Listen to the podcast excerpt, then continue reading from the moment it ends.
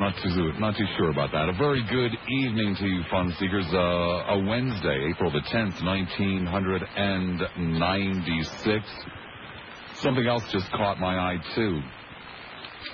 When I went to uh, Chicago, um, they they did a lot of stupid things, and one of the stupid things that they did is they thought it would really be great if we had a presence at the Chicago uh, Auto Show, which is a really big event in Chicago. I mean, a gazillion people go. It's held at uh, uh, McCormick Place, and it's it's well, first of all, it's held in the dead of winter in February, and there's nothing else to do. And so, like, everybody goes there, and they thought it would really be super fantastic to have the radio station broadcasting live at McCormick Place in Chicago, right there on the lakefront, so that this gazillion people can see us. There was only one minor, itsy bitsy, teeny weeny little problem, and that is that most during most of our live broadcast day, the auto show was closed. So we sat there in this cavernous place. I mean, you can't believe how, if you've never been inside of it, you just cannot believe how big McCormick Place is. And we sat there all by ourselves for most of the week. I came in tonight and I looked down and here's uh, the revised edition of April 1996 monthly planner for the radio station, and it has, you know, that so and so will be here at such and such a time, ta-da, ta-da. By the way, I guess it's official now, 11:30 until 1:30 on Tuesday, the 16th. I will be at uh, McDonald's on uh, East Bay uh, East Bay Drive in Largo. But they also have me scheduled this coming Saturday at the uh, Airfest uh, thing. Well, strangely enough, I saw a little blurb in the newspaper this morning about the Airfest, and I've never been there. Hmm. Never really thought it was that much of a deal and I'd go look at warplanes. But anyway, so I thought, well, I'll, I'll read this little blurb. And one of the things that I noticed is that the air show closes on Saturday at 5 o'clock. I am scheduled to be there from 3 until 6 doing cut-ins. What in the hell am I supposed to say after it's closed and it's finished and done with? God, I hope they have hot dogs anyway. The only reason I agreed to do it is I figured they probably have hot dogs, you know. Oh, you're right. Yeah, I can't go bowling, man. Well, I couldn't have gone bowling anyway. All I could have done was come and, you know, run up and get beer and stuff like that. I got a bad arm. I got a bad arm. I got bad knees. I doubt very much I could see far enough to. Uh, I'm just old, you know. I'm old and and I'm falling apart. Okay, that's not really what I came here to talk to you about tonight. What I came here to talk to you about tonight, I've got to be honest with you. I don't think you're going to want to talk to me about. So I'm going to tell you that in front. I don't really have much faith in my material. But nonetheless, I'm going to do it because it's important to me. It's something I feel like saying. And, uh, you know, basically, I'm, I'm, I'm going to I'm going to level with you. You can talk about whatever the hell you want to talk about. You don't have to talk about what I talked about, but I'm going to talk about what I want to talk about first. So there, it's my show. Nya, nya, nya, nya, nya, nya, nya, nya. Want your own show? Send a tape and a resume to, uh, to Opie Dopey and see what uh, he does with it.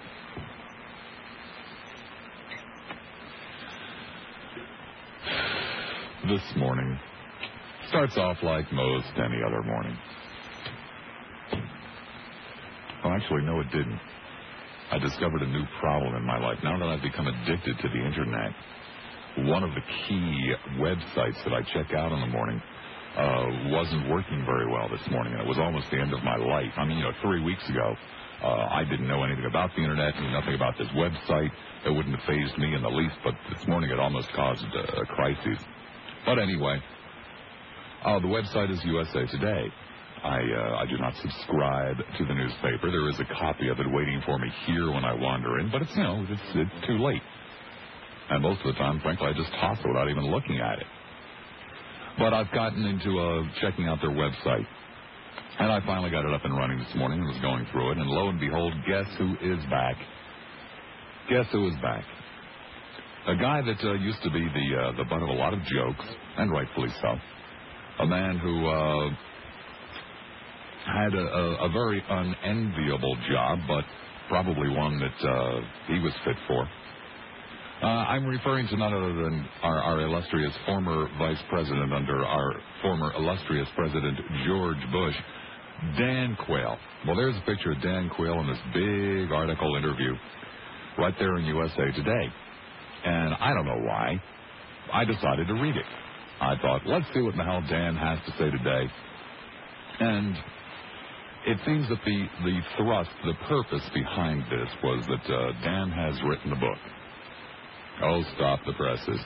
Uh, Dan has written a book, and so he invited the reporter and the photographer from USA Today into his humble abode out there in, uh, uh, where does he live? Indianapolis? Suburban Indianapolis? He's an Indiana boy, right? I think so. God, everybody's from Indiana. Anyhow, and so I'm reading it, and you know, let's let's be honest about it. Dan's probably not a bad guy. I would probably like to have somebody like Dan Quayle for a neighbor. I would much rather have Dan Quayle for a neighbor than Jerry Garcia. I mean, Dale, you know, Dan probably brings his trash cans in as soon as the uh, guys come by and pick up the stuff uh, in the morning, and I'm sure he keeps his lawn nice and neat. And I'm sure he doesn't have a lot of wild, weird parties and that kind of stuff. And I'd probably like to have him for a neighbor. I like quiet neighbors. I don't want hip neighbors. I want quiet neighbors. And I probably, you know, probably get along with Dan as a neighbor. Hey, Dan, how you doing? Hi, Bob. Maybe he's not a tower of intellect, but he doesn't, you know, he's probably not really a bad guy. Dan, like a lot of other people, oh, hi, Mark, how are you? Dan, like a lot of other people, suffers from an affliction known as conservative disease and that is that he just doesn't get it. He lives in a little fantasy world. So I'm reading this article, this interview. And uh, turns out that Dan's new book is about, guess what? Go on, take a guess. Come on, come on, come on. Play along with me, for God's sake. What do I to slap you around? Yeah, family values. Right. Dan's written a book about family values. Of course, everyone is in favor of family values, aren't they? Sure. It's just that nobody knows what they are. Oh, it's kind of like that pornography thing. You know, I can't tell you what family values are, but when I see them, I, I know what they are. Well, Dan and his kind are, are very much in favor of family values, but they don't seem to understand that it's him and his kind who are most responsible for the decline in the family in this country. It just never dawns on them. But Dan has written this book, uh, probably cost 25, 30 bucks. That will be purchased basically by other people who are very much like Dan, somewhat well off, somewhat comfortable, not really doing the bad, awful things that they're complaining about. And they will read this book to each other and uh, pontificate and pat themselves on the back and, you know, poo-poo and wag their fingers at all the people who aren't doing the right things, all the people who don't share the same family values that they share. Because Dan and his kind, they, they like to think things like, you know, it's Hollywood or it's the tube or, or maybe even the boogeyman who is responsible for the decline in family values. Anybody. Anybody but themselves. They have no role in this. They just happen to have noticed it and uh, take time out of their busy lives of going to teas and playing rounds of golf and things of that nature to lecture the rest of us about the decline in family values. Well, you see, apparently life is pretty good for Dan and his family. Life is pretty good for most of the neoconservative know-it-alls in this country. Some of them are doing a little bit better than others, but by and large, most of the neoconservative know-it-alls lead reasonably comfortable lives, and Dan, judging from the picture, leads a very comfortable life. I mean, my God, he had a sweater on that probably cost more than most people's bathrooms. And he was sitting in a beautiful chair that probably cost more than most people's cars. And there was a little, uh, you know, a little description from the reporter about the house, and it, it seemed very, very pleasant. And life, life seems pretty good for Dan. You know, when life is good, it's a hell of a lot easier to have things like ethics, morals, and even values. It's a lot easier. It's not a guarantee, And if, if you don't have an easy, soft, cushy life, it's not a guarantee that you're not going to have ethics and values and morals and things like that. But when life is good, it's a lot easier to have them. They come a lot easier. When life ain't so good, it takes a hell of a lot of extra effort to have them. And the sad truth of the matter is, is that some people fall short when they're constantly slapped in the face by life. Some people don't live up to the responsibility. Some people just throw in the towel and walk away when life is constantly kicking them in the gut. And one of the things that Dan and his kind don't seem to realize is that there are tens upon tens upon tens of millions of Americans who get kicked in the gut every single day in this country. It seems that no matter what they do, no matter how hard they try, no matter how hard they work, they just cannot get ahead. And most of them put up with that. Most of them make the best of it. Most of them lead fine, exemplary lives. Some of them don't. And by and large, they're the people that we complain the most about when we talk about the decline in the family, when we talk about the decline in family values. It never seems to dawn on Dan and his kind that most of the people who fall into this category of, you know, wanting in family values are on the lower economic rung of the ladder. It never seems to dawn on them.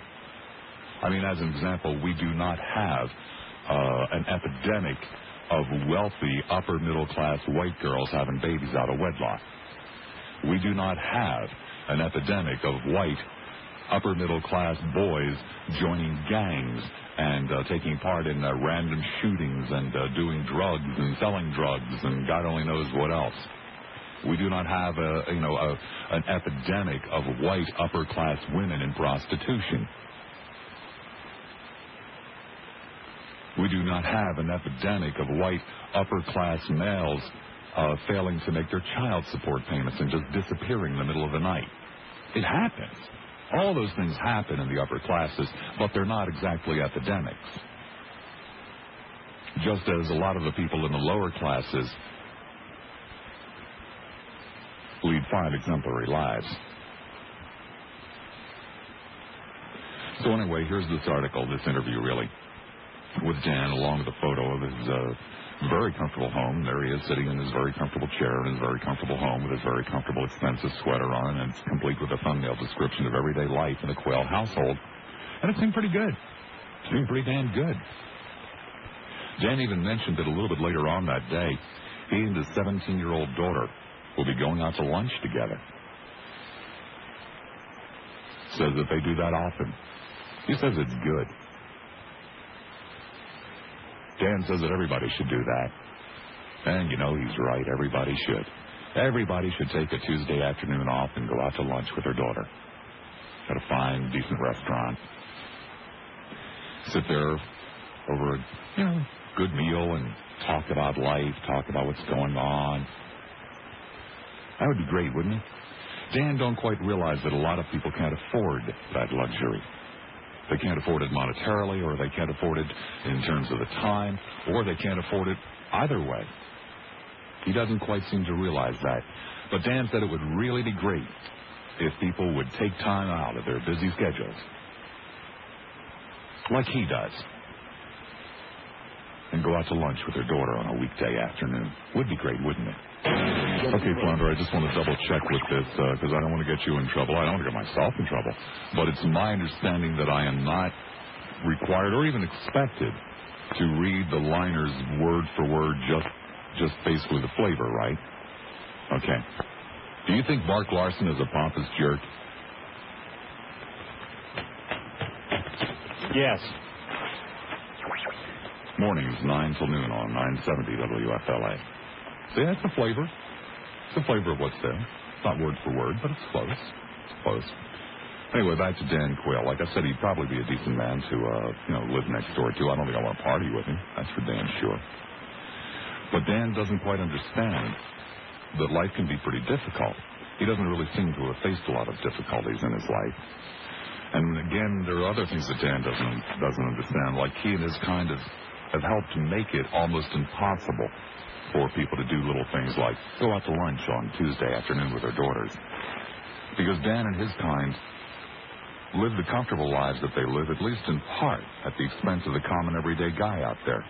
And Dan and his kind, they like to lecture about things like family values to people who can't afford family values.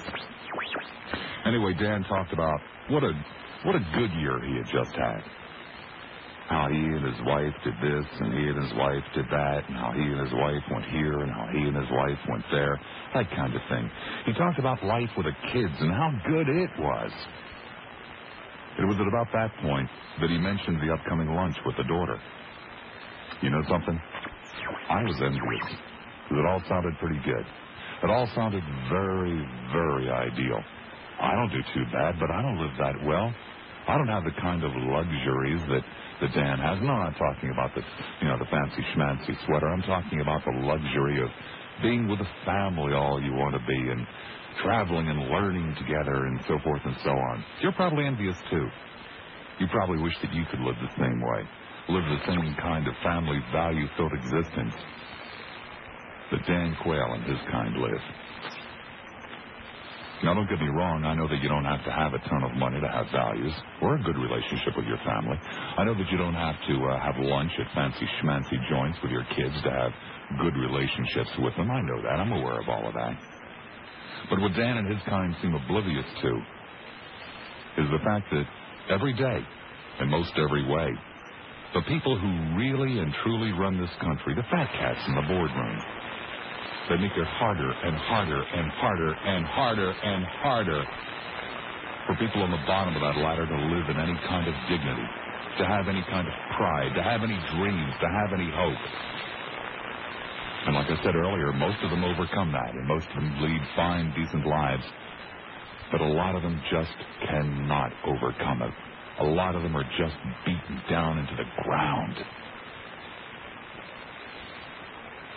And then they start doing things that the rest of us don't like. And of course, they're criticized for it.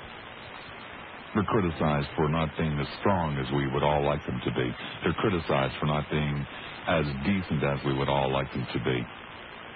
But strangely enough, the guys who are really responsible are never criticized. They get interviews in the paper right before they go out to lunch at a fancy schmancy restaurant with their daughter.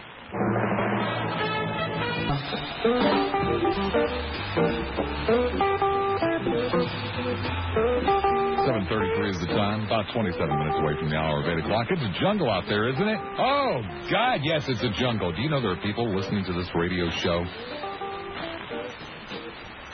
who are within arm's reach of their guns because they fear for their lives? It's true. It's true. I don't know how many of them there are. But there are people listening to this radio show who can see their guns right now or who can lay their hands on them within seconds because they're fearful. Fearful, I don't know, that the darkies are going to come get them or that somebody's going to come get them. And in some cases, you know, their fear is quite justified. And there are people out there who are afraid to go out. Afraid to go outside, this, outside of the house. In the dark or sometimes even in the daylight because it's a jungle out there. There are crazy kids and crazy adults, and and and and God, all you have to do is pick up the newspaper, turn on the television, turn on the radio. You are sure to hear stories, tons and tons of stories, one right after another about some type of bizarre behavior that just doesn't make any sense. People stealing babies and people dumping their babies in trash cans and and and and people beating their kids and people killing each other and holy mother of God. It is somewhat exaggerated. But there are a lot of crazies out there. There are a lot of people that just don't don't live in the same world that you live in. You live in the same world that I live in. Like I said, most people still manage to do the right thing. But with Dan and his kind actually working against them,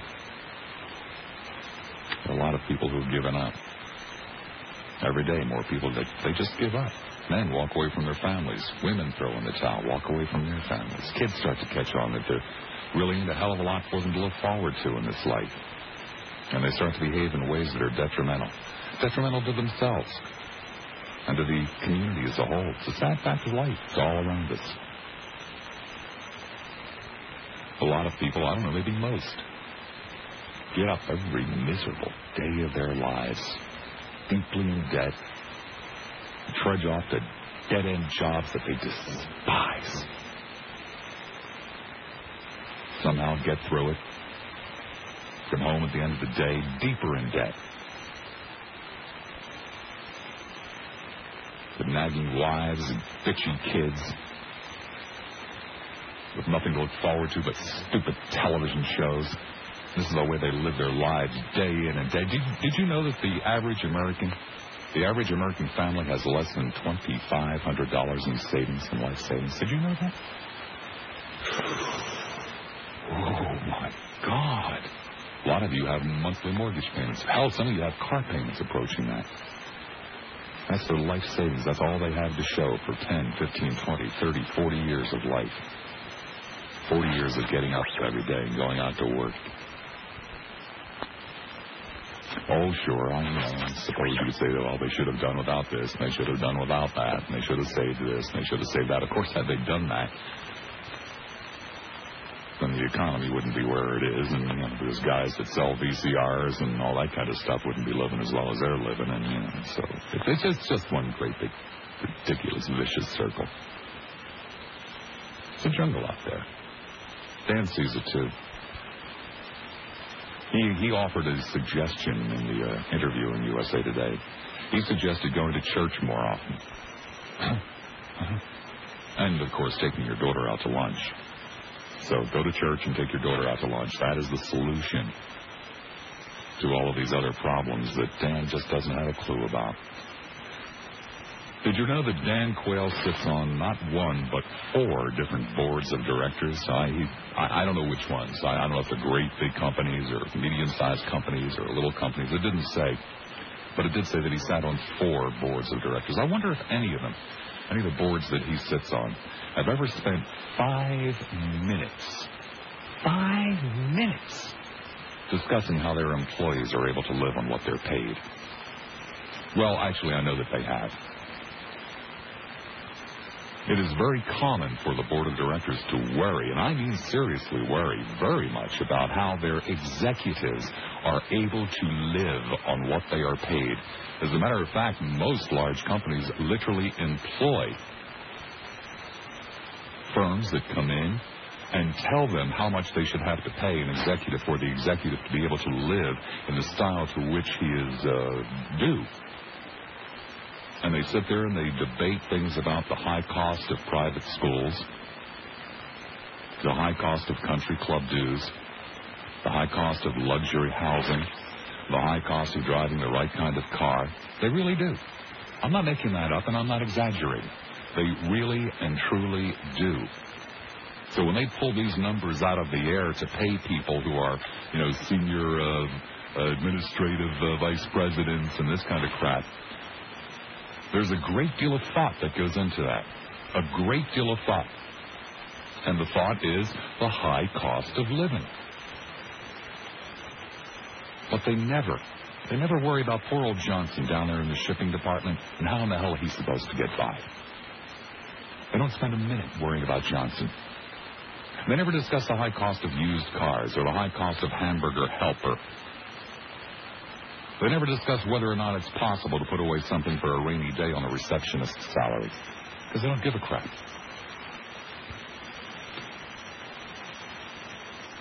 And it never dawns on them that most of these social ills that we face, most of the breakdown in family values are coming out of the shipping department and coming out of the receptionist area. It never dawns on them. They just can't equate the two. They do, of course, discuss things like the, the desperate need for financial security for the top echelon of the company. How these men will do better jobs, how these men will be able to devote their time and effort and energy to the company if they don't have to worry about their own personal financial security or worry about their own future financially. But they never seem to worry about the people on the lower bottom of the ladder. They do lecture. Oh, they do wag their fingers. They do poo-poo the working class for not having the proper kind of values.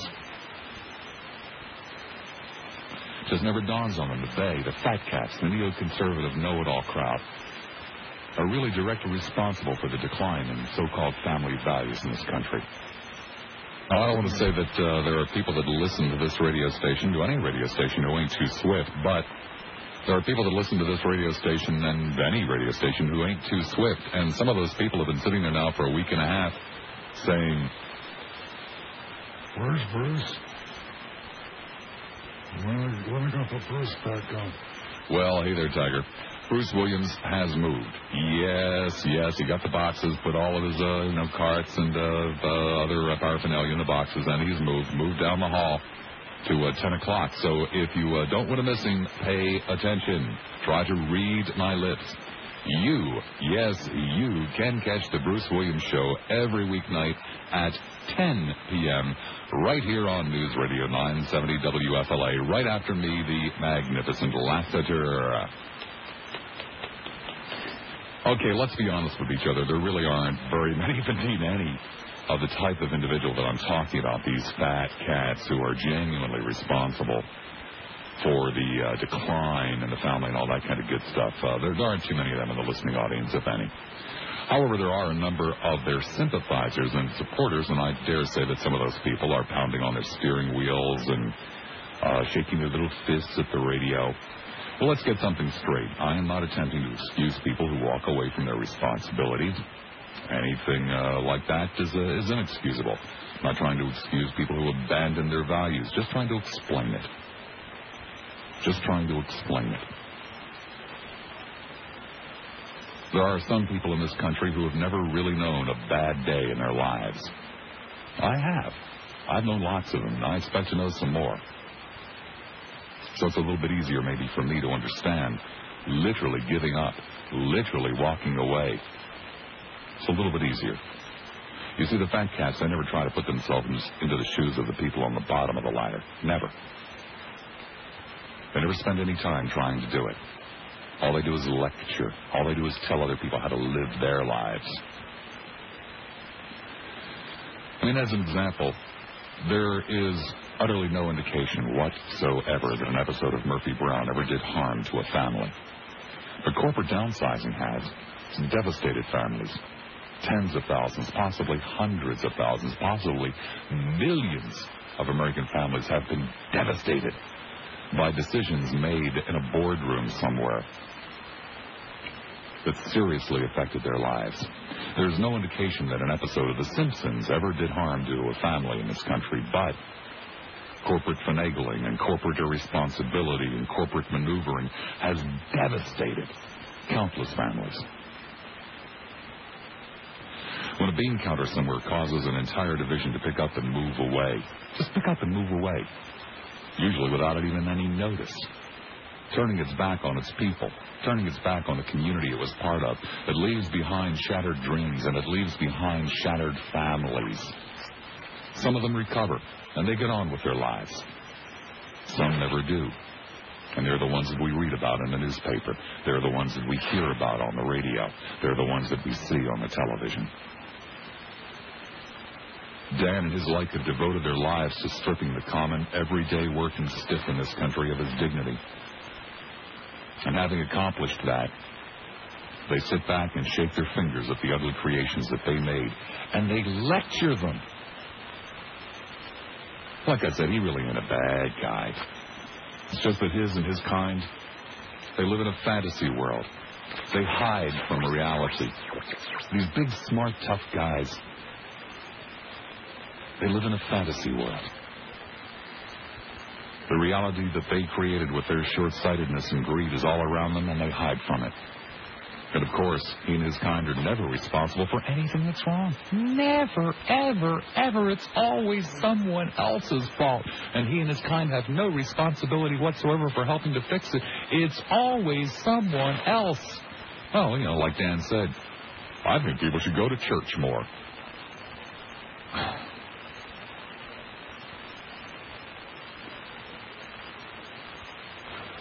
Like go to church more often and, and take your daughter out to lunch. That'll make everything all better. I guess neither would hurt. But I'll be damned if I can figure out how that's supposed to restore your dreams when you've had them snatched from you by some son of a bitch in a $1,500 suit sitting at a $30,000 walnut desk telling you not to watch Murphy Brown because it'll ruin your life. You don't have to have a few bucks in a dream to have values. I've said that, and I'll say it again. You don't have to have a few bucks to have morals and ethics, but it sure helps because it makes it easier. At some point, all the people who live paycheck to paycheck, at some point, all the people who pull their hair out sitting at the kitchen table trying to figure out how to make it from one week to the next are going to get pissed off. They're going to get real pissed off at overstuffed know-it-alls who write books that working class people can't afford to buy, telling them how to live their lives. Actually, that's already happened in some parts of town, hasn't it? Dan had better be real careful where he decides to go out for lunch with his daughter. Because, you know, he just might run into some people who don't go to church often enough and who watch the wrong television shows. And while they're stripping his car, they just might decide to beat the crap out of him and rape his daughter. Because they have nothing but contempt for his kind. They just might do him harm because they don't share his family values. Of course, Dan and his kind won't share the good life with them. And that's the real problem. That's the real problem. It ain't the television shows you watch. It ain't how many hours a week you spend in church. It's the too damn many people in this country won't share the good life. And then lecture the people who have the bad life for not being as filled with values as they should be. Any thoughts? Let me give you the telephone numbers, okay? Hillsborough 990-WFLA, 990-WFLA. In Pinellas, it is 461-WFLA, 461-WFLA. The GTE Mobile StarNet, uh, or Starline, is 970 Star, and the Delaware Savings toll-free line. God, to have to start working out to get more wind to go through all these damn phone numbers. 1 800 969 WFLA. 1 800 969 WFLA. As I said at the very beginning, it was just something I felt like saying, and I don't necessarily know that, uh, you know, uh, you know, so whatever. I'll be charitable tonight. If you've got something to say on those uh, lines, great. If you don't, I'll listen to anything else. I'm a reasonable man. It's uh, 751. Now, tonight is a very uh, bizarre night for me to have done something like this. Because um, after just having uh, finished talking about the fat cats and the good life and so forth and so on, there is one outrageous luxury that I I, uh, I allow myself, and that outrageous lug. I hate to I, I hate to go and get my hair cut. I absolutely despise it for a whole lot of reasons. But um, about how long have you been doing my hair now? About six months, something like that. But anyway, that's Yeah. about six months ago. I ran into uh, Belinda, who offered to come and cut my hair during my show, so that I don't have to go anyplace, I don't have to wait, I don't have to do nothing, but just uh, you know uh, sit here and I get it done. And uh, after just having talked about the fat cats and I'm having Belinda cut my hair. Uh, how have you been, Belinda? That was great. Okay, you've been good. Uh, the reason I'm calling is this: I there's a flaw in your logic in what you're saying, and maybe you can explain it more. But it sounds to me like you're tying uh, social behavior with in with their uh, their economic status or money. In a lot of cases, sure. Uh, you know, I, I also Yeah, said I'm that not it, sure it's a rule though. I, I, you know, I also said that there are obviously many instances of uh, social behavior and uh, breakdowns in families and that, that really have nothing whatsoever to do with economics. But by and large, most of the people that we have concern with, most of the people that we are concerned about, are in the lower economic uh, classes. That's true, but I, I don't think the fact that they're in a lower economic class precludes them from being moral people and acting in a moral way. No, it doesn't. I- Most people, uh, most people, regardless of how down and out they are financially, still lead exemplary lives. Well, and they're the, and I think they're the vast majority. And then there's little spikes on the curve on both sides, wouldn't you say? On Well, the sure. big dollar side as well as the people who are just living paycheck to paycheck. Well, sure, Mike, but I'm, I'm going to be honest with you because I have to be honest with myself. I, of course, am now at this point in my life just a model citizen. I pay my bills on time. I bring my trash cans in as soon as the guys pick it up in the morning. Uh, you know, I'm I'm ethical. I am moral. Uh, because it is easy for me to be. I lucked out. Uh, life is fairly good for me, and so you know, I, I became an extra straight and narrow kind of guy when I could afford it.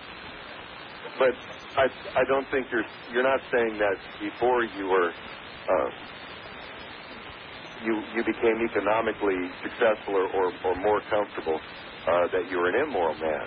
I mean, were you? Are are you saying that? An immoral man, I, you know, I don't know what the hell an immoral man is, but there were instances and uh, I situations. There were instances and situations in my life that if I could go back and relive them, I would have done things differently. And the reason I did what I did, or at least the excuse, let's rephrase that, the excuse for doing whatever it is that I did that I'm not overly thrilled with, Mhm. uh, was because of various different pressures in my life, which were basically caused by economics. Yeah, I, I see what I see what you're saying, and I I understand that, and I know that.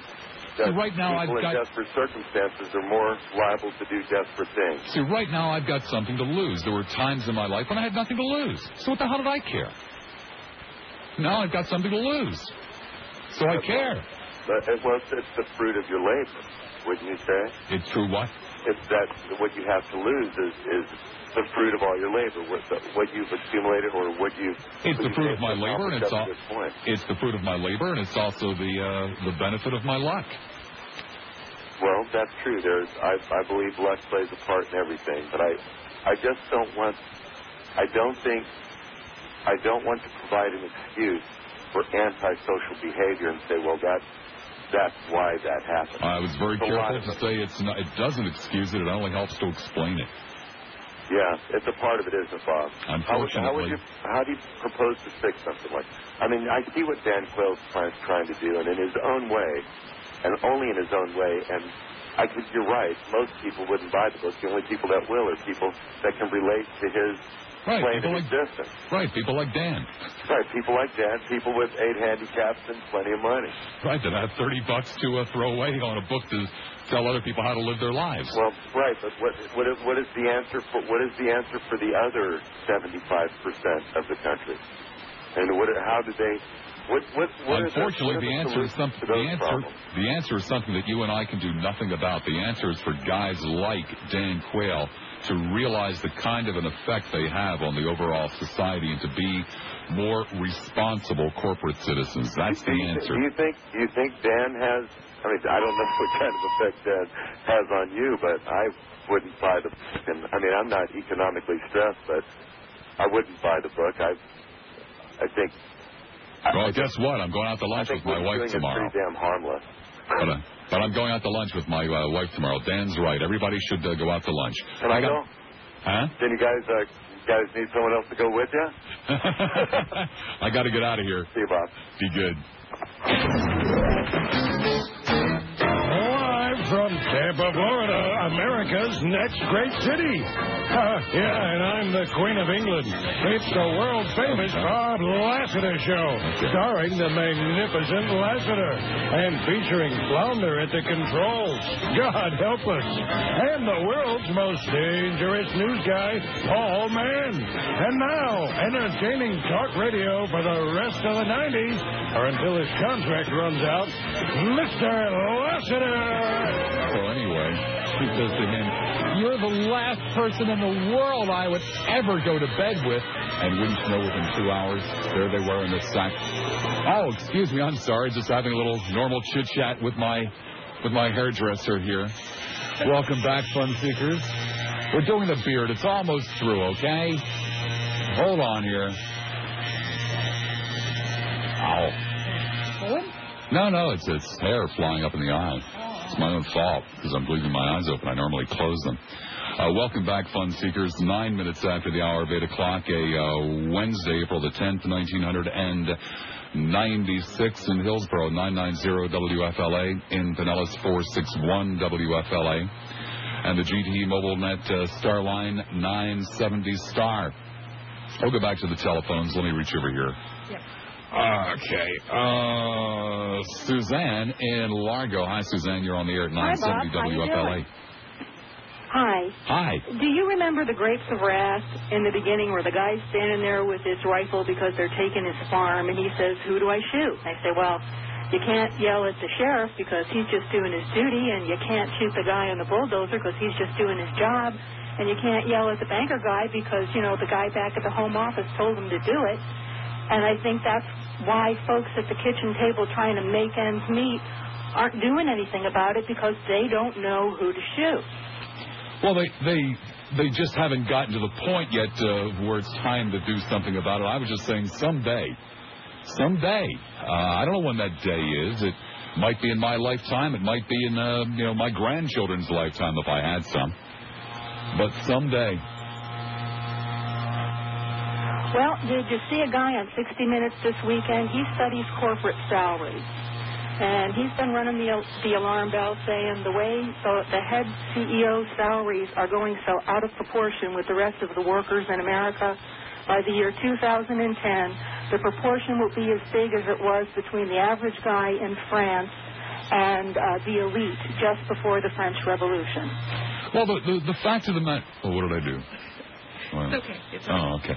The fact of the matter is, we don't have that many CEOs, and while it, it really makes great press uh, to read about an Eisner when he, uh, you know, 50, 60, 70 million dollars. He's been doing kind of sort of a mediocre job, but when you add up all the stuff that AT&T gave him that last year, he's ending up with like 20 million for putting how many thousands out of work. And one of the things he did to get him his raise was to look at the salaries of the corporate secretaries and realize that they were out of proportion to other corporate secretaries, so he made them take a pay cut. Yeah. They don't get it.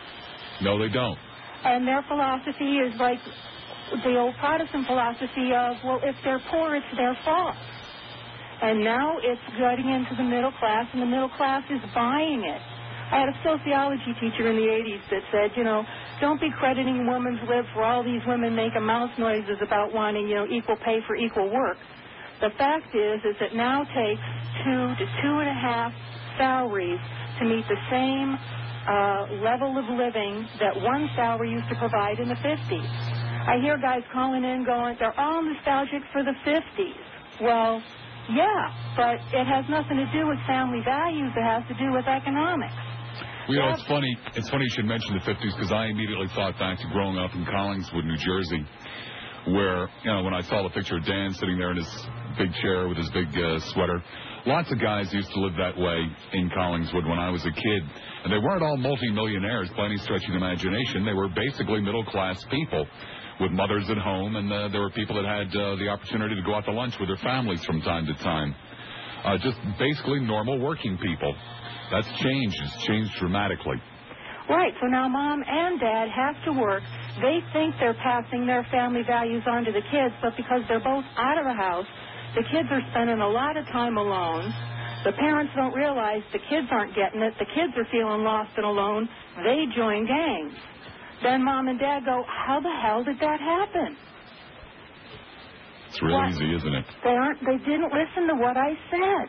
And then translate that to the thousands of single moms out there that have to work two to two and a half jobs just to keep a roof over the kid's head. And then she's told, well, the kids are bad because you don't spend enough time with them.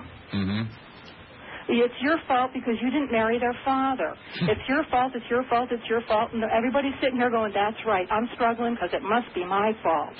Well, there, there's something, uh, a little philosophy I live by, and it doesn't really make any difference how big or how small it is. I must have a dream at all times. I mean, the dream can be something as uh, as as silly as uh, getting a new telescope, or as uh, big as uh, retiring uh, in North Carolina in a fine log cabin, or anything in between. But if I don't have a dream at all times, a realistic, attainable dream at all times in my life, I find that um, uh, my life just isn't full. And I find that I, I lack the drive and energy to do the things that I, I have to do anyway. Uh, why can't other people uh, be expected to be the same way? Too many people in this country do not have realistic dreams. a lot of the children today, regardless of economic level or race, no longer believe in anything either because they've seen their parents get screwed. Mm-hmm. Look at Flint, Michigan. You know, mom and dad believed the job was always going to be there, the plant was always going to be there, life was going to go on. And then they saw dad get it. And then dad got to work two Burger King jobs. He loses his pension. They lose their insurance. Mom has to go to work. Do you think those children believe the line anymore? Or worse yet, dad freaks out and moves to Florida in, uh, in the middle of the night and doesn't tell the rest of the family, That's right. uh, leaving a real disaster behind. Or becomes an alcoholic or goes to drugs. And so what are the kids going to do? What they see their parents doing. When they have no hope, the country has no hope. We all have a breaking point. We all have a point beyond which we, we simply cannot deal with whatever life is, uh, you know, uh, handing us, and that's what's happening. Right. Church going ain't got nothing to do with it. No. Well, Even Murphy Brown has nothing to do with it. Even Prejean, the, the nun that's now making uh, headlines from uh, the movie Dead Man Walking, Mhm. even she admits that she spent many years in the church, in a middle class church. And her nuns did not minister to the poor. They kind of had this feeling that, well, you know, they're poor because they want to be or because they don't want to do anything with their lives. It wasn't until she started this ministry that she started realizing, hey, even the church has abandoned the people that need us the most. You got it. Hey, thank you very much. You're welcome, Bob. Keep All it right. up. Bye. Bye bye. That's not the same brush. It is not. That brush is. It's it's it's it's harsh. It's the same brush. I mean, I really used to look forward to the brushing. Oh. And it was better? it was so so soft and and you know cuddly and this this brush has a little sting to it. God. Oh, that's okay. You know, it's better than not getting brushed. It's much better than not getting brushed. Oh, cut it out, Flounder. It's the only damned outrageous luxury I allow myself. God. Let's go to, uh, where the hell are we going? Let's go to uh, James in Clearwater. Hi, James in Clearwater. You're on the air at 970 WFLA. Bob, Hey, dude. daughter, I've missed you, man. I've missed me too. Well, the station messed up bad. Yes, they did. Yeah, anywho, hey, well, these fat cats fail to realize it's us little guys who work for them who do the work that they make their millions off of. For example, I build multi-thousand dollar electronic monitors. This guy made 10 million last year. I never missed one day's work. You know, I was sick with a high fever, dislocated shoulder another time. Never missed one day in nearly three years. I come in, uh, I do the work at two, basically. I come in, hey, can you give me a raise? Never miss a day. He's like, how much you make? I'm like, 625 I'll give you 650 I'm like, well, I Whoa. Yeah, I'm like, Oh, Mr. Deep Pockets. Oh yeah. Don't don't don't rip that purse open now. Um, it's like, but I never missed a day. I dislocated shoulder, but you know, I just told you, I told you, like, listen, it does not matter. I used to hold you in high regard. It does not matter how hard you work. You're supposed to work like a horse. Everyone's expendable, even me. If I was to die or something, somebody would come take my place. The company would continue on. No one gets more than a 5% raise. If you don't like it, you need to leave before you spread bad morale. It's like, hey, it makes me want to Wait a second, you got 625? Well, 5% raise would be more than 25 That's right. It'd be about yeah. 30, 30 cents or so. Yeah. So, you know, I guess his math is off except for when he's counting his bottom line. You know, it's like me. I don't ask much. Like you said, you gotta have dreams. My dream is by the year 2000, get a little sailboat, say a 25, 30 footer, equipped it for offshore cruising, head off to the Keys, take up diving. If I survive the Keys, the Caribbean awaits. If I survive the Caribbean, who knows where else it can go from there? The rest of the world, That's my dream. This is modest. I don't want two homes, a new car every month, and buy half the damn city up like he's doing and play the stock market. He's taking all his money, he's pumping it into making it more and more. Pump it up, pump it up. Pump Well, you know, up. most people's dreams in this country are to be able to pay the bills at the end of the month and have maybe 50 or 100 bucks left over. Uh, and that that is a dream, and it's an unattainable dream for a frightening percentage of the families in this country. Yep. That's all they dream of. The only reason I can do that is because I'm single, I live by myself, and I haven't had a date in years. I don't go out. I sit at home. I do nothing so I can save money. I haven't seen a dentist in it's going on two years. I, I, I made sacrifices to put that hundred dollars a month aside. Oh God, fellow, when you get that sailboat without a tooth in your mouth, the girls are going to oh yes, I come know. your They're way. yes. Of young Popeye the Sailor Man. He's still relatively young. He's got a sailboat, and not a tooth in his mouth. Whoa! No, uh, hey, just be a toothless old pirate, I guess. hey, thanks, dude. Bob, on memory lane here. Yeah. Down by wild dingoes and outback which they live. His parents have been murdered, now dingoes are his kin. Dingoes taught him hunting and dingoes taught him pride. Dingoes made his diapers, to go to hide. Run, run, dingo boy, run, run, dingo boy, dingo boy, run, run,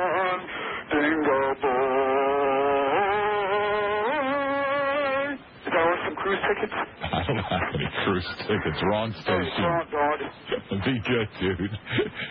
Uh, 990 WFLA Hillsborough and Pinellas 461 W. I'm, it's not the same brush. You're, I know it's not the same brush. Uh, 461 WFLA in Pinellas. Yeah, I had to get a new squeaky toy. Jeffy stole my other one. Strawberry.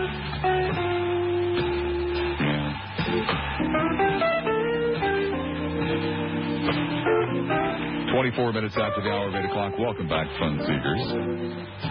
970 WFLA's Jack Harris, a well-known walker, will walk for MS Sunday, April the 14th at Pippin Rood Stadium in Tampa. The event starts at noon, and all you have to do is walk alone or put together a team and call 287-2939 to register then. Get your pledges together and walk with 970 WF. Are you going to be uh, walking out there, Flounder? Going bowling. Uh, with 970 WFLA to help the Multiple Sclerosis Society from News Channel 8 and the Tampa Tribune. Let's go to a cell phone. Uh, I got to reach over here. Oh, there we go. Hi, cell phone. You're on the air at 970 WFLA. Yeah, hi, Mr. Lester. Hi. Um, you've been talking about things that I think seem like you're promoting some class envy here, and I don't think you're being fair to the business owners. Class envy. Yes, ma'am. That's what I'm here for, to ferment revolution.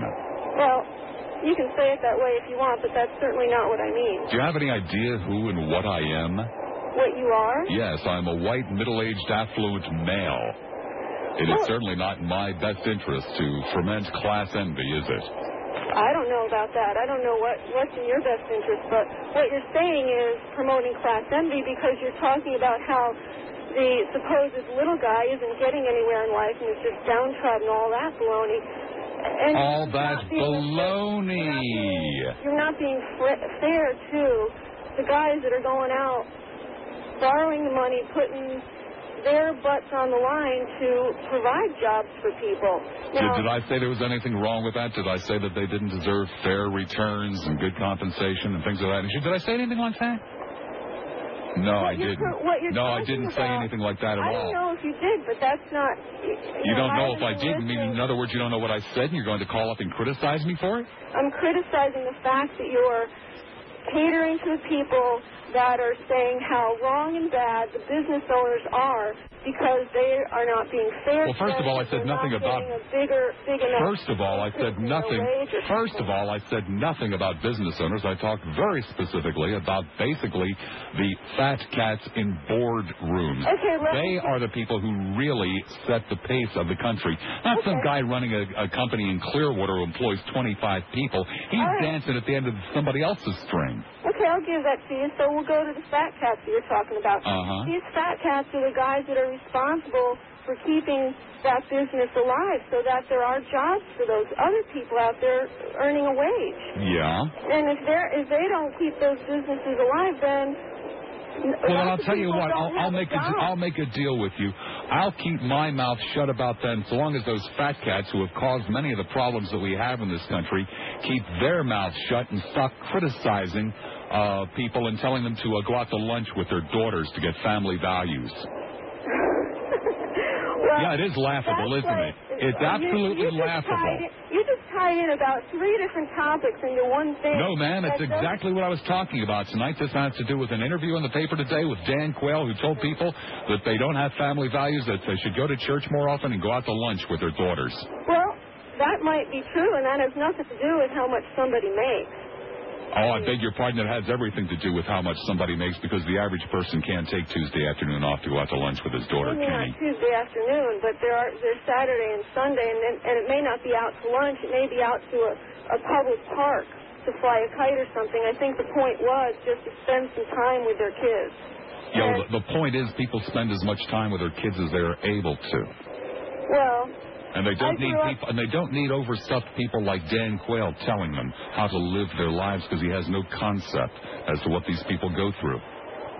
you know where Dan Quayle is today and where he used to be, I don't know. But I'll tell you that You don't? Don't you read a newspaper? personally, I grew up in a family that was rather affluent, and my father had lots of time. No, I would have never guessed. And is there something wrong with that, Mr. Lassiter? No, there's nothing wrong with growing up in a family that was rather affluent. What Okay, there is, so but there is something wrong. opinions are based But there the is something. But there is something wrong with. But there is something wrong with having grown up in an affluent family without having made any effort whatsoever to understand the plight of people who didn't. And, and is that what I'm doing now? I'm sorry, you're way off base, Mr. Lassiter. My point in, in that last comment was that I grew up in an affluent family, and my father still didn't spend time with me because he was working so hard so that we could be affluent. So it doesn't have anything to do with whether a family's affluent or not as to whether the parents are spending time with the kids. Mm-hmm. So I just think you're off base here. And I, I don't think, you know, you're adding fuel to a fire that doesn't exist anymore. I think it's ridiculous. Fuel to a fire that doesn't exist. No, I think people are understanding that money doesn't have anything to do with family values. And that's what Dan Quayle was talking about. Oh, I beg your pardon. It has a great deal to do with family values for some people. so you're saying that people, for some people, Yeah, well, for look, some people. you can make a you can make a case for some people based off anything, but we're talking about in general. So because we're not talking about affluence, we're talking about we're talking about families that have been destroyed because of economics, basically corporate economics, that have just been destroyed, where the individuals who were within those families weren't strong enough to overcome it, and uh, just threw in the towel. you know what? Everybody's responsible for their own condition. And if somebody gets laid off, you know, there's certain things they can't foresee. And there's going to Well, you know, you know what, young lady, you're half. there are a lot of You know what, young there. lady? You're half right. Everybody is responsible for their own condition. That's half of the story. The other half of the story is everybody's responsible for everybody else, too. I totally agree with you. Everybody is responsible for everybody else. I You don't could have fooled that me. at all. Well, I got to get out of here.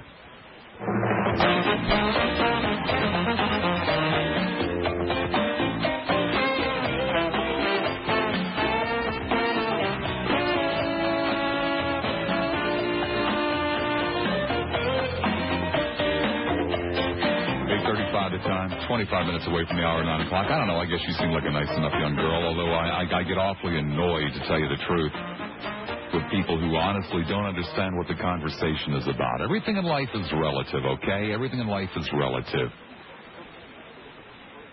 But if you haven't sat at the kitchen table pulling your hair out, trying to figure out what to pay and what can't get paid this month and what now you're going to do about it. If you haven't sat at the kitchen table pulling your hair out trying to figure out how to make $35 feed the family for the whole week or less. If you haven't done those kinds of things and you don't know what I'm talking about. If you haven't opened up a phone bill and had virtual, uh, virtually a heart attack because the phone bill is so big this month It's $82.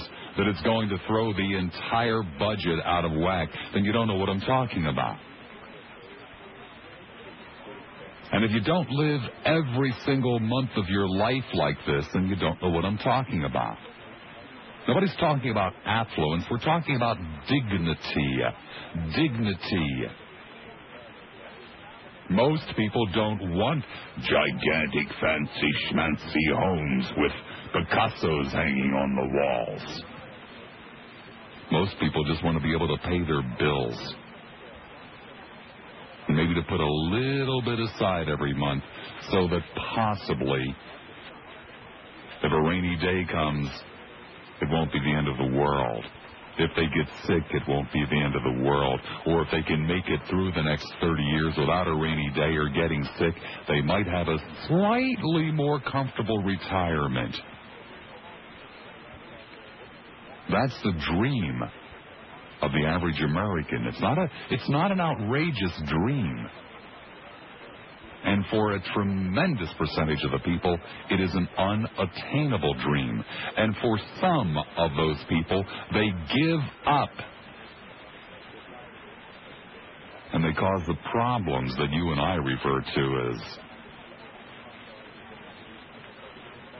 the family falling apart. Economics has a great deal to do with it. Not in every case, but it has a great deal to do with it.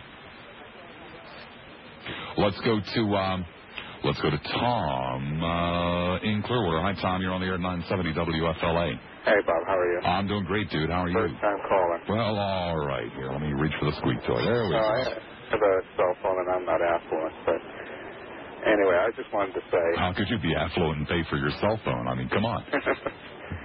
I just wanted to say that people think that morals don't exist, morals do exist. It's just that if you don't have anything, you tend to bend the rules more to survive. It's not as hard to hurt anybody or deliberately do things. hmm You do it to survive. Right. You know, I mean, Or you, you do things that, that you and I wish you wouldn't do in order to escape. For example, you might drink too much, or you might take some dope, or you might hang around at the nudie bar. You do it to escape everyday uh, drudgery. yeah, that's to a point too, but then you're kind of defeat your purpose. Oh, of And I- course. I, I do believe that the better you are, the better off you are, the more opportunity comes. Yes. If you're born into poverty and everything else, your opportunities aren't there. I mean, you see the young kids out there, you know, selling dope on the corner. It's quick money. Mommy can't afford it, you know, so they're doing what they have to do to survive. Not that it's right. Believe me, I know it's not right. I You know, and every now every now and then you have some absolutely deranged uh, child like a Heidi Fleiss who comes from a reasonably affluent family who still goes bonkers. Uh, and, you know, that happens too, but you're far more likely to become a social uh, outcast and the social problem if you're from the lower economic ranks.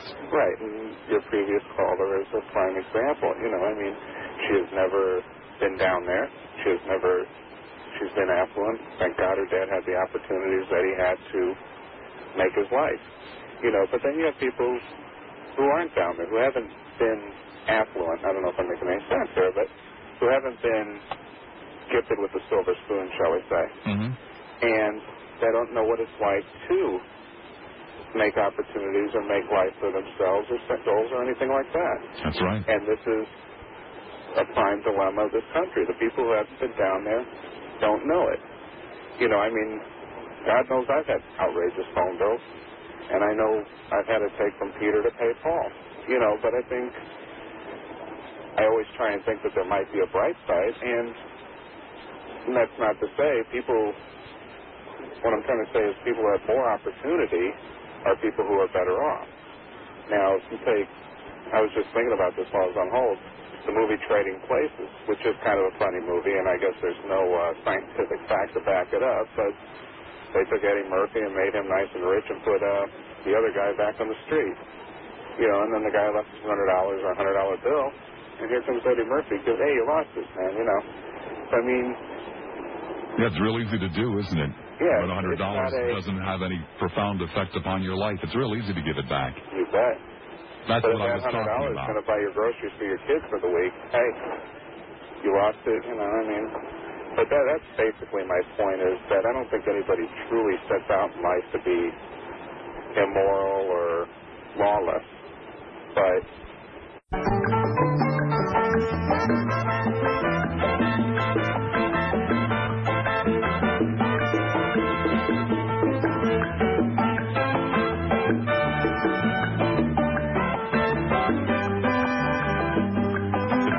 It's 847. We'll go back to the telephones. This time, uh, Crossroads. Hi, Crossroads. You're on the air at 970 WFLA. Raja, Yeah. I wonder, I wonder who the statue of our fat man sitting will resemble. Um, anyway, it is at the Oh, I like it when you remember what I said, especially the obscure off-the-wall crap. Oh, sorry. No, what do you mean, sorry? I just, okay. It is the root of all the greater ailments on the globe. Uh, the working class needs to have a dignity more than a minimum wage or a living wage. They need to have a genuine righteous equity and compensation of distribution for the profit they allied to create. well, now you're asking way too much. No, I'm asking for what's right because, as you said, the globe is littered with the ruins of civilizations that, you know, didn't do this stuff right. By the way, the, the chick was delightful, but I'd still say off with her head. Um, but if you look, at, you know, from the Second World War on, uh, you can see uh, well, what has obviously be a purposeful, demo- you know, devaluement of labor to the point where you know you are having you know two people having to go out to work just to, just to have decency in a home.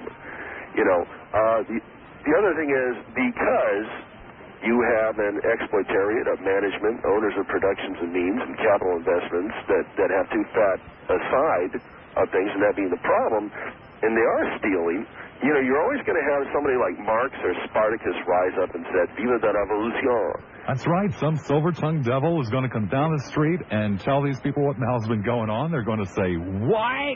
That, that's right. And he's going to say, follow me. Uh, yes, and and you know something? I I'll be so jacked by that point. I will, and I'll do things I probably wouldn't normally do because Well, of course, Muffy and I are going to set up sandbags in front of the house and shoot at you, but Uh, yeah, I know. And, you're going to be and, coming you over to my place trying to get my stuff. Telvard too. Uh, but, you know, it, when you can see that the free market supply demand, uh, capitalism is is a fraud, a racket, and, and all that's going on is feudalism for you know this, the group of not just CEOs, but like you like you said, the people who are making the bottom line of six figures. You know, and they're they're getting that at the expense of the receptionists and such. Uh, th- this is what will cause it. I I wonder if there were to be an epitaph on our ruins, I wonder what they'll say. I don't know. Gerald's cousin, Probably something about they didn't go out to lunch with their daughters often enough. I'd be willing to bet Okay. later. 990 WFLA in Hillsborough and Pinellas 461 WFLA. This time it is uh, Sam in Dunedin. Hi, Sam. You're on the air at 970 WFLA. Hello. Hi. Hey, Bob. How you doing? Doing great. Uh, two points for you. Uh, number one, I kind of want to apologize. I talked to you last night and sounded like I had a stick up my rear. Um, want to apologize about that, about Okay. the Marlon Brando issue. Okay. Um, and second, you know, you look back in history, and I, I've done a little bit of history, and all it's been is, is the poor being screwed and the rich getting away with it. And I, I think that that's a pattern that's, that's recurrent, and it's going to keep happening no matter how much our hearts bleed. Well, you know, you're absolutely right. Uh, it is, it is, a, it's a waste of breath to point this stuff out because it is a mistake that uh, human beings have made time and time and time and time and time again. Uh, as a society grows and prospers, there is a tendency for those who have enjoyed the genuine fruits of the society to kind of turn their backs on those who haven't. And at some point, those who haven't, who greatly outnumber those who have, get really pissed off about it and do something to bring the society down. You're, you're right, but the same thing happens again. I mean, you look at Marx, and he attracted all the poor, the proletariat, and they uprose and and they formed the communist regime, and, and the same thing's happening. The poor are screwed over there again, hmm ticked off, and they had another revolution, and now they're screwed because they pay too much for bread. It, it's going to happen over and over again, and I really sympathize with the callers that have been laid off and their families have been wrecked and destroyed, and they're, they're sick of old rich people running their lives, but it's going to happen. You know, America is probably the best nation to live in if you're poor. Probably is. I can honestly tell you that. Poor people have television, Poor people have phones. Poor people have running water. They don't have to go out in the backyard to use the bathroom. But again, everything is relative, my friend. Uh, it, it's very true. What the poor people lack here is the same thing the poor people lack all around the world, and televisions and telephones don't make up for it in those And- and- dreams. And I think what you're saying about people wanting to just wanting to make ends meet. Oh, that's true. People want to make ends meet, but once they do that, they want to go one level higher. They want to own that Mercedes. They want to become rich. And America allows people the opportunity to do that. And Well, believe why. it or not, not everybody does. Uh, you know, there are some people, yes, who can never have enough. But believe it or not, there are some people who reach a point where they say, yeah, yeah, I'm comfortable. Uh, that, that, that's true, but our society is still run by money, and it always will be. That's that's the big thing in democracy, Bob. hmm Um, hold on, I was going to make one other point. Hmm. Well, nice talking to you, Bob. Okay. All right, see you later. All right, sorry you lost the point. Oh, well. Okay. Bye. Be good. Maybe tomorrow night. There it goes. Wouldn't uh, hang up on there. 990 WFLA in Hillsborough, Pinellas 461 WFLA. God, I'm so glad Belinda found me. Let's go to uh, Carrie in Clearwater. Hi, Carrie. You're on the air at 970 WFLA. Your Majesty. Yes. Oh, I missed you so much. Oh, I missed you too, Carrie. Um, this isn't my first time calling, but it's my first time calling on 970. Well, all right. Um, A half a squeak then. um, I wanted to tell you I missed you and about the issue.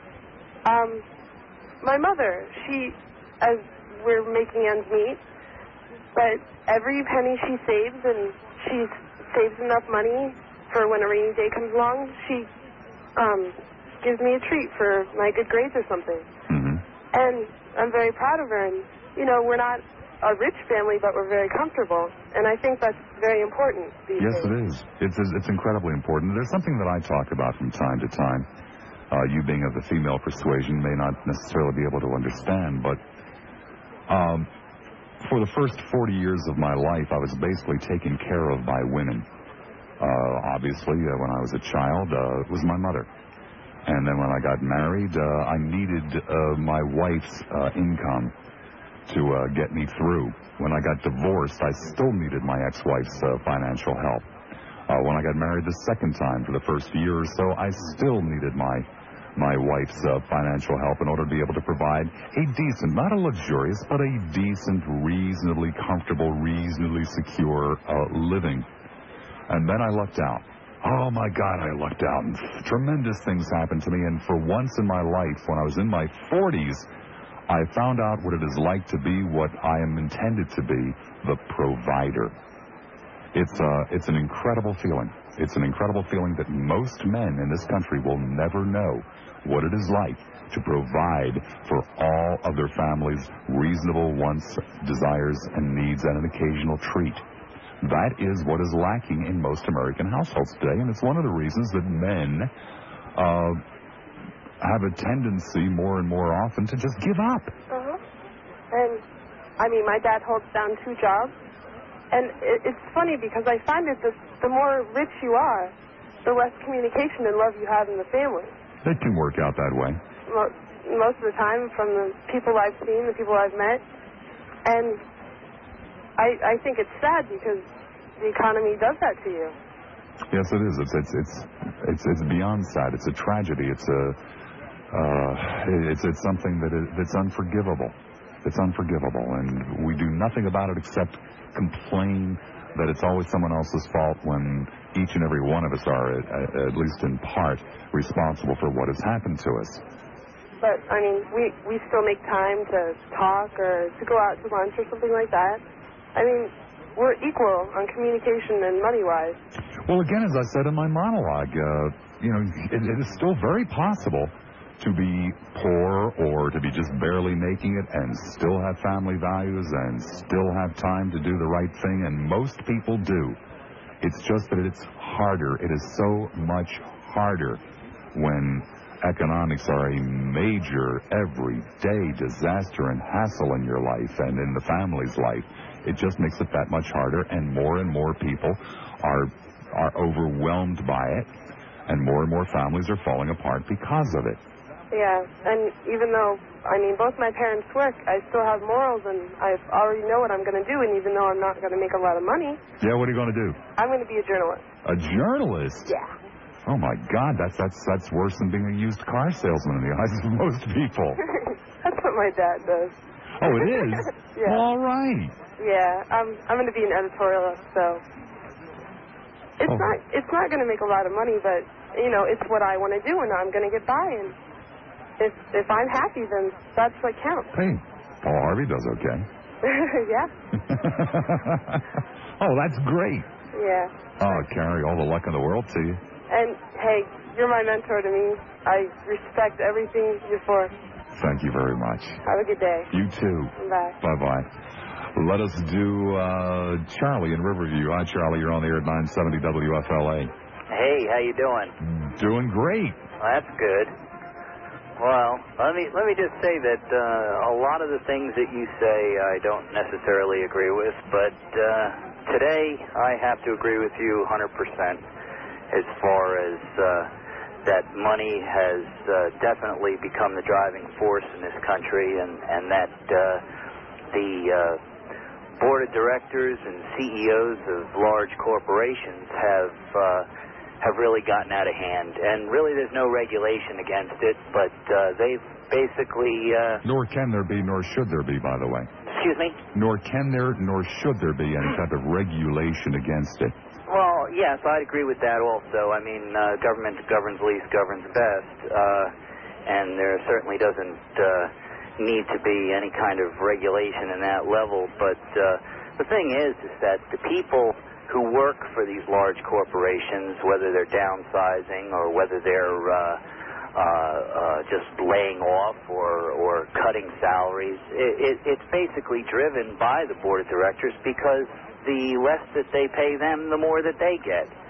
And that's the cycle that, that a lot of these large corporations are in. Mm-hmm. And uh, if they can turn around and, and uh, get an extra million and a half or whatever bonus or two million bonus, uh, they're going to go for it because they're bettering themselves. I mean, it's all self-serving. Well, it's in, it's very, very common in your larger companies for them to spend hundreds of thousands or millions of dollars to bring in consultants to set executive pay scales and executive pay levels. And one of the major criteria in establishing that pay scale is how the executive has to live.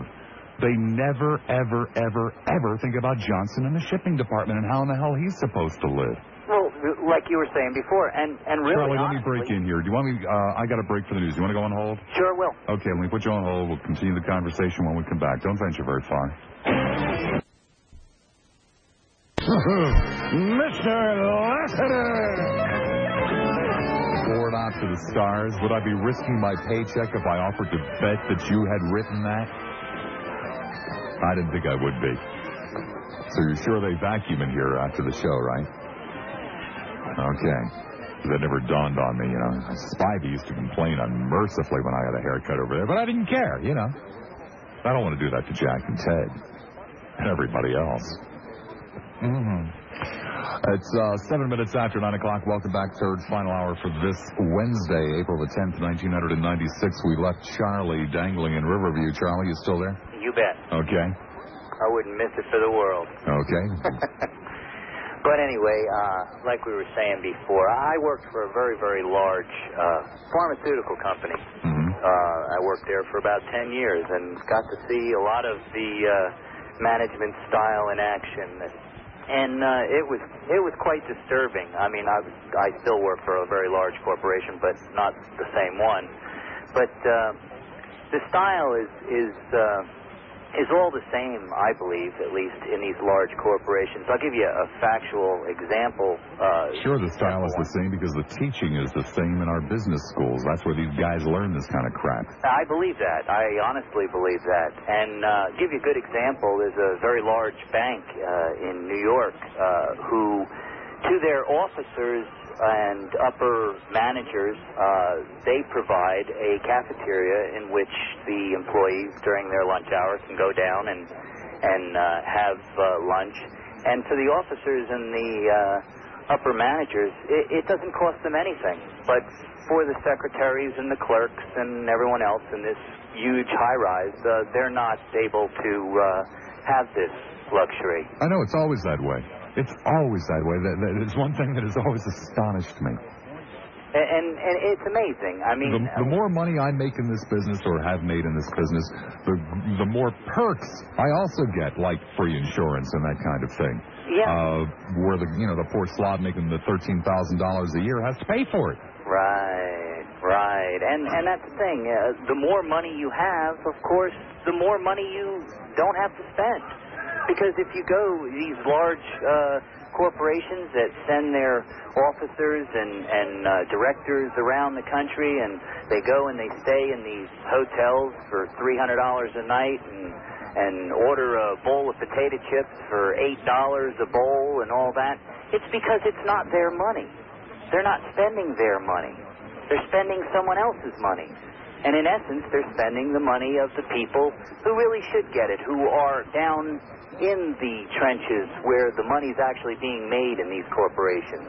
And not sitting up in an ivory tower uh, looking down and saying, uh, geez, you know, the, the bottom line isn't looking so good. I think we're going to have to uh, cut back the raises this year. Well, it would be very naive and very stupid to say that it, it is uh, not the job of the guy running the company to make sure that the company stays alive, to make sure that the company turns a fair and reasonable profit so that it uh, can maintain its uh, position in the market and, you know, ta-da, ta-da, ta-da, and keep the people employed. It would be very foolish and naive to say that that is not his number one job. It is his number one job and priority. However, what we have done in this country, basically in our business schools, and of course now all of these people are out running companies, is we have taught management to deliberately go out of their way to not think of the rank and file as human beings, but rather as plug-in modules or commodities or whatever it might be. That uh, you know, uh, uh, the job of answering the telephone has a certain worth. And because there are 15 people that can do it, therefore the uh, worth of the job is less uh, without any consideration as to how the person who answers the telephone is supposed to survive.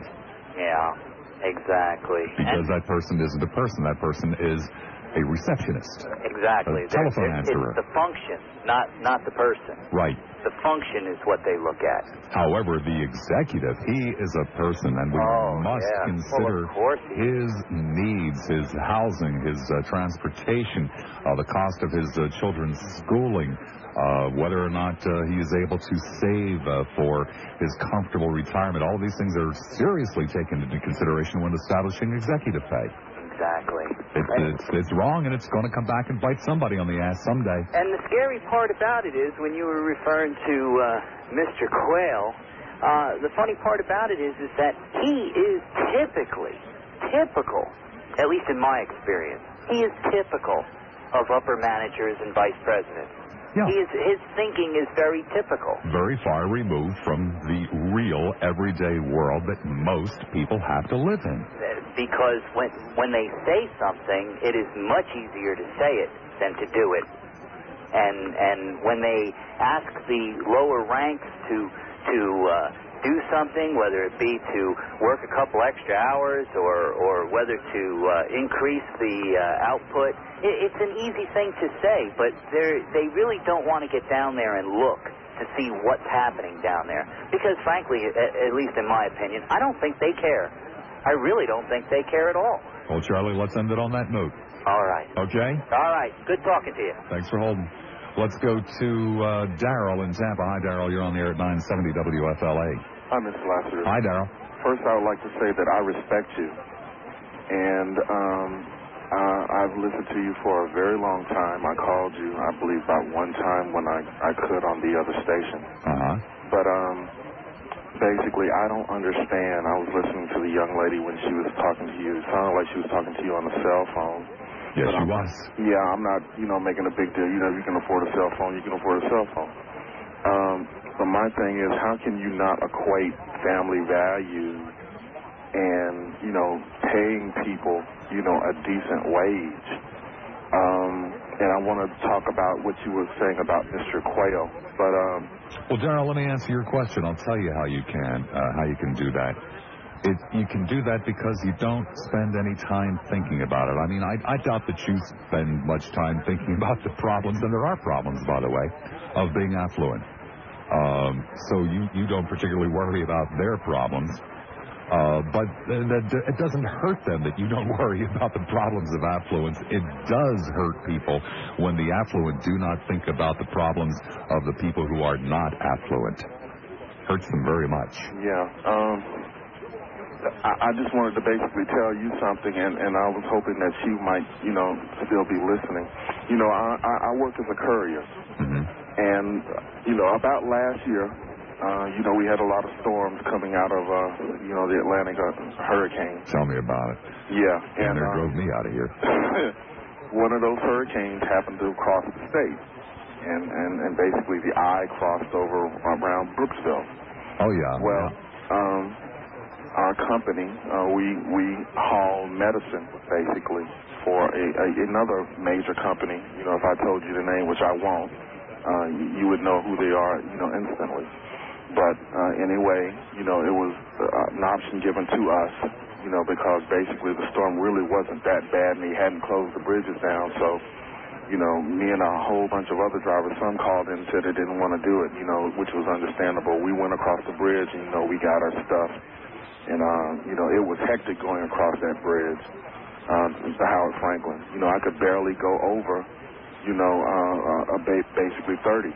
But basically, um, I got my medicine and my stuff, and I hauled, you know what, up 75. I remember that day very right, well. Right, going to Brooksville.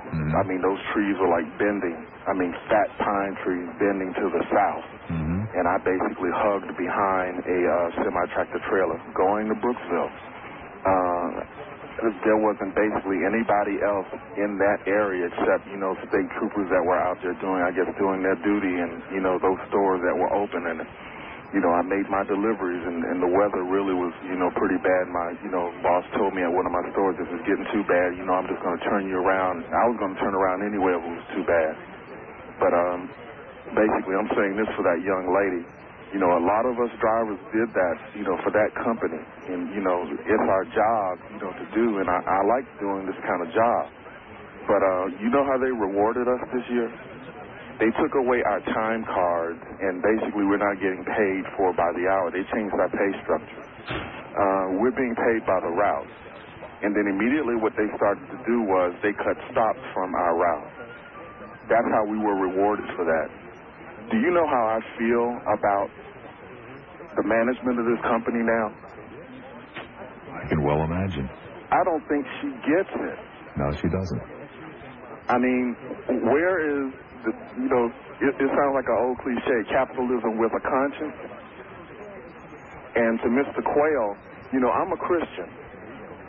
You know, and I don't hear people like Jerry Falwell and Pat Robinson and um, forget Pat Buchanan, but you know, First John chapter three, verses 17 says, "But whoso hath this world's good, meaning things, money, mm-hmm. and seeth his brother have need, and shutteth up the bowels of his compassion from that person who hath need, then the apostle asks the question, How dwelleth the love of God in him? You know, I don't understand people, you know, who claim that, well, they ought to go to church. You, uh, I don't get it. See, I'm I'm kind of like you probably be the first. This probably be like the first time you probably ever heard that I'm a Christian. And I basically uh, believe uh, and, and agree with a lot of things that you say. No, You know, at all. like if I had a hamburger stand I talk and if I had the resources, I would pay those people like eleven dollars an hour. When I talk about religion in a in a uh, a less than complimentary light, I'm talking about the hypocrites, dude. I've never tried to talk anybody out of their belief in God. I've never tried to talk anybody out of their uh, affiliation with a church. I've only tried to talk people out of their hypocrisy. And see, I I understand exactly what you say what what you said when you said uh, you read the book. Think about it. Yo, that's the How part. can of the, you- how can- right, how that's can the part of the book that I read. You see what I'm saying? How can you say that you're a part of uh, what Christian Coalition? And I know that's not the subject tonight, but I mean, how can you say that you hold these type of what family values? Are the, are, is that a part of the family values that are being espoused across this country? Are those a part of the family values that you were hearing from talk shows across this country? Well, you see, guys like Dan Quayle, and frankly, guys like me and a lot of other people in all different kinds of uh, stations in life and, and positions in life are very, very, very concerned about what we see going on in the world. Uh, we're very concerned, as I'm sure you're very concerned. You know, you sound to me like a decent, hardworking man. You, you, you basically made me start reading my paper, and I say that to my shame. You listening to your show and to some others has basically let me go check this stuff out. You know, is, is, is, is what this guy is saying true? Maybe I need to check this stuff out because she basically said you're you're promoting class envy. Yes. You heard the story I just told. That's a true story. You know, are we promoting class envy or are you just telling the truth? No. You see, it's um, I'm not calling for the little guy to rise up. I'm calling for the big guy to realize what in the hell he's done, and that he's going to end up cutting off his own nose to spite his face. See, I'm trying to save the big guy's ass. I know. I'm going to say this, and I I know you got other callers, but I want to briefly say this. I, I grew up in a home. My mother, she went to college. She went to Bethune-Cookman College. My father was a truck driver. We grew up in a home. We didn't grow up in the project. But, you know, I don't feel that it's my place to tell somebody who grew up in the project that you need to do blah, blah, blah, and you need to do this. I want the conditions to be such that those individuals, you know, can rise from where their states are, and if I can help them, I will help them. That's not being a bleeding heart. That's saying I don't want the conditions to get so bad that somebody want to come by my house in my neighborhood and want to pop a, you know, bullet through my window because they live in a house and I'm tired of being beat down and I'm just going to shoot at the first thing that's going to relieve this pain. I understand exactly what you're talking about. I don't want the peasants to rise up either. You're here.